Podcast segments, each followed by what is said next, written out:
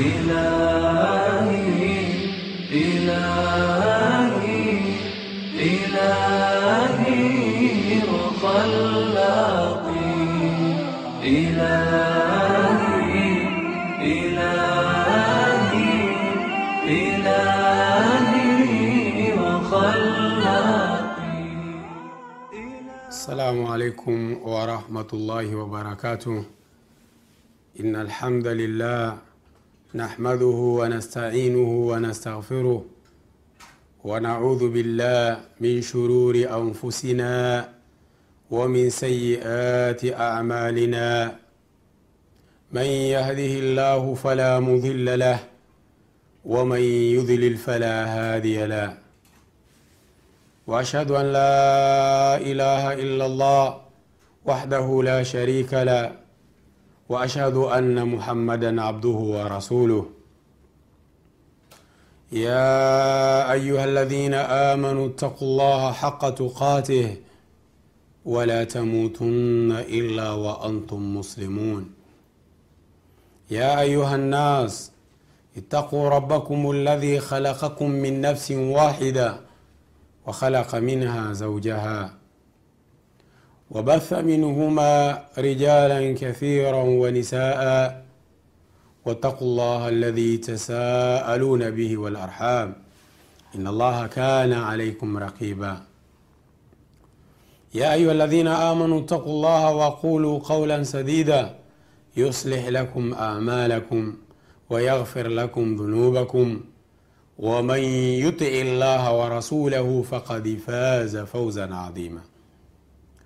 أما بعد فإن أصدق الحديث كتاب الله وخير الهدي هدي محمد صلى الله عليه وسلم وشر الأمور محدثاتها وكل محدثة بدعة وكل بدعة ضلالة وكل ضلالة في النار.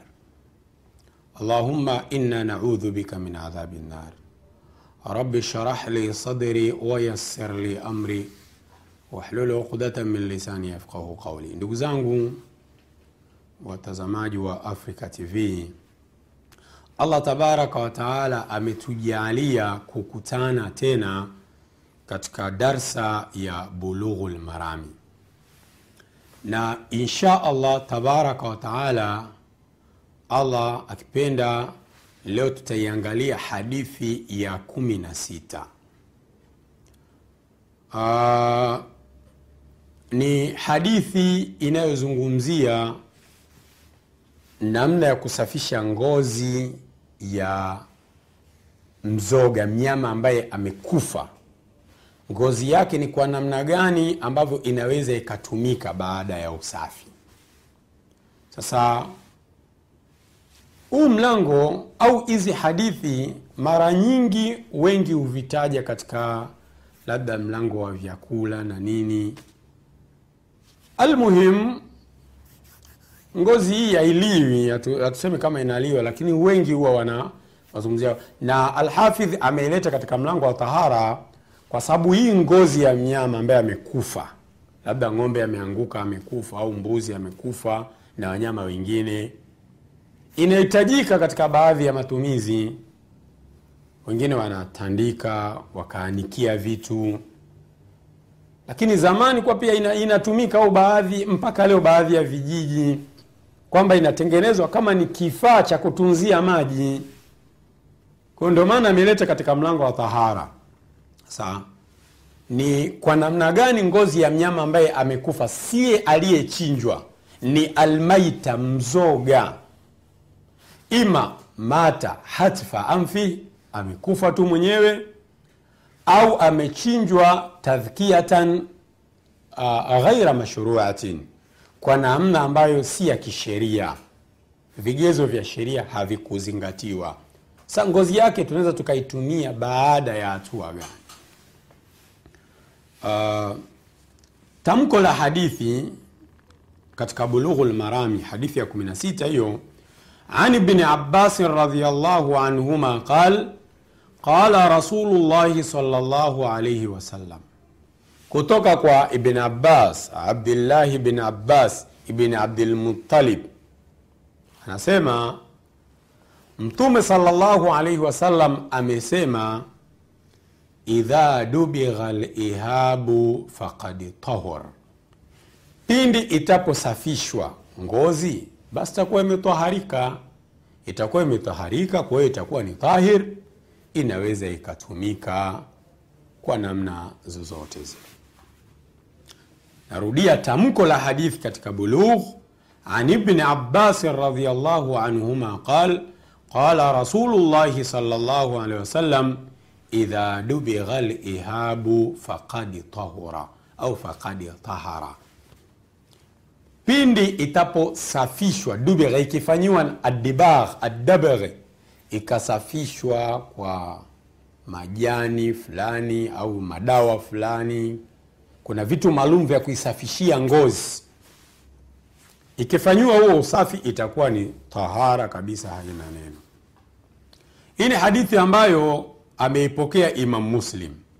Hadithi ya 366 hili ni tamko katika sahihi muslim pia ni tamko katika sunani abi daudi anasema ibn hajar wa inda larbaa na kwa maimamu wanne akikusudia tirmidhi abu daud ibnu maja na nasai anasema imekuja ifatavyo lakini imekuja ifatavyo kwa maimamu watatu riwaya ya abi daudi ni sawasawa na riwaya ya imamu muslim.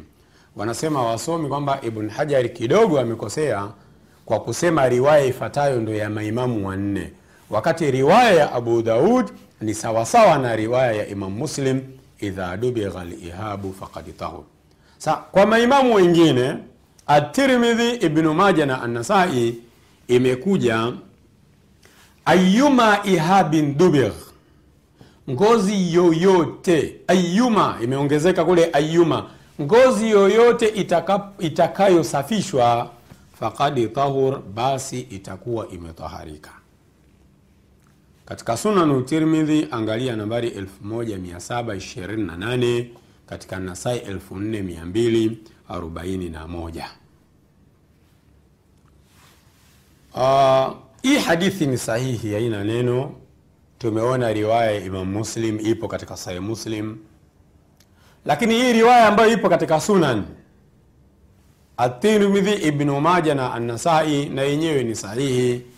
Shekh albani ameisaisha katika ghayatu lmarami fi takhriji ahadithi lhalali walharam.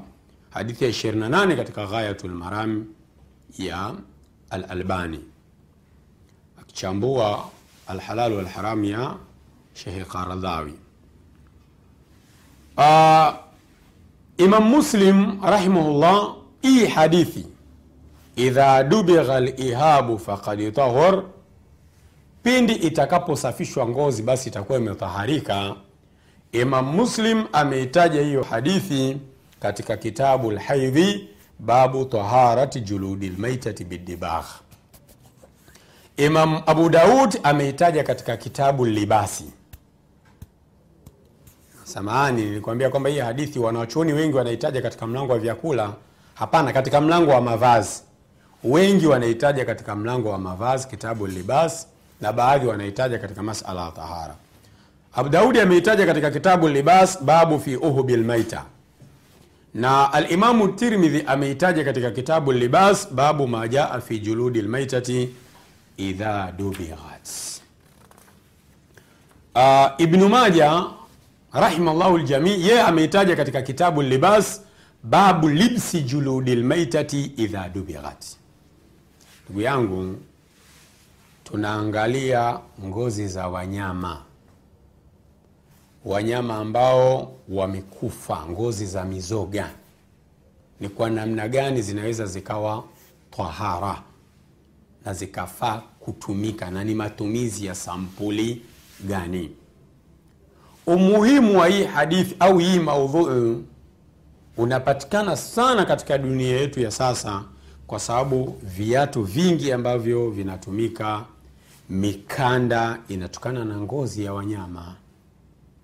Ko kuna haja kujua alhukmu shari hukumu ya kisheria katika matumizi ya ngozi za wanyama ambao wamekufa ili kufahamu uhalali wa kutumia vitu kama hivyo. Sasa hadithi ndio hiyo hadithi ya bin abbas katika sahihi muslim katika sunan abi daud atirmidhi ibnu maja annasai kwamba ngozi ikitwaharishwa ikisafishwa basi itakuwa imetaharika. Na na upande wa darajatul hadith nguvu ya hadithi tumeona haina neno. Kwanza ipo katika sahihi muslim lakini hata ile riwaya ya assunan ashabu sunan haina neno ma, maulamaa mbalimbali wameisahihisha. Kwa mfano shekhe albani katika ghayatul marami na wengine wengi allah awalipe kheri kwa kazi yao nzuri. Tuje katika kipengele cha alabhathu larabia tafiti uchambuzi kidogo uchambuzi wa kilugha tuna kitendo dubira, imekuja idha dubira, itaposafishwa dubira, kitendo ambacho kipo katika mazingira ambayo wanaita katika sarf mabniu lilmajhul lakini wasomi wa aqida wanakataa hili neno. Wanasema ukisema mabniu lilmajhul maana yake yule mfanyaji ajulikani je aya kama wakudhia lamru na tunajua kwamba mwenyezi mungu ndo mfanyaji wakudhi likahukumiwa jambo likaamuliwa jambo na mwenyezi mungu ndo mwamuzi. Kwa ukisema mabniu mwenyezi mungu majhul tatizo. Kwa mara nyingi wasomi wa lugha ambao wana dini vizuri wanakimbia kuita mabniu kwa sababu vingine itakuwa mfanyaji wake ni allah na hapo utakuwa umemwita allah majhul kitu ambacho ni suul adab na ni tatizo kubwa. Kwa hiyo nasema ni lugha nzuri kusema kitendo ambacho mabniu lilmaful au mabniu lima lam yusamma failuhu. Angalau istilahati hizi zitatukwepesha na ile zalla au kosa la kiakida ambalo ni kosa kubwa. Sasa dubigha adibagh taarifu ya adibagh huo usafi wa ngozi adibagh ni nini ibara an izalati raihati alkariha. Ni kiasi cha kuondoa harufu mbaya warutubati najisa na unyevu unyevu maji maji na nini ambavyo vya najisi uchafu ambao unapatikana katika ile ngozi. Bistimali ladwiyati au bighairiha kwa kutumia madawa fulani au vitu vingine ma, ma, ma, majani ya baadhi ya miti maganda ya makomamanga vitu gani warakusalam majani maalum. Kwa hiyo yanaondoa harufu mbaya na umajumaji na ule unyevunyevu na nini katika ile ngozi. Ngozi inakuwa ni safi na inafaa kuitumia katika tohara na vitu vingine. Tupate mapumziko ndugu yangu tukirudi insha Allah tuendelee kuchambua hii hadithi. Jazakallahu khairan, Allah kulipe kheri.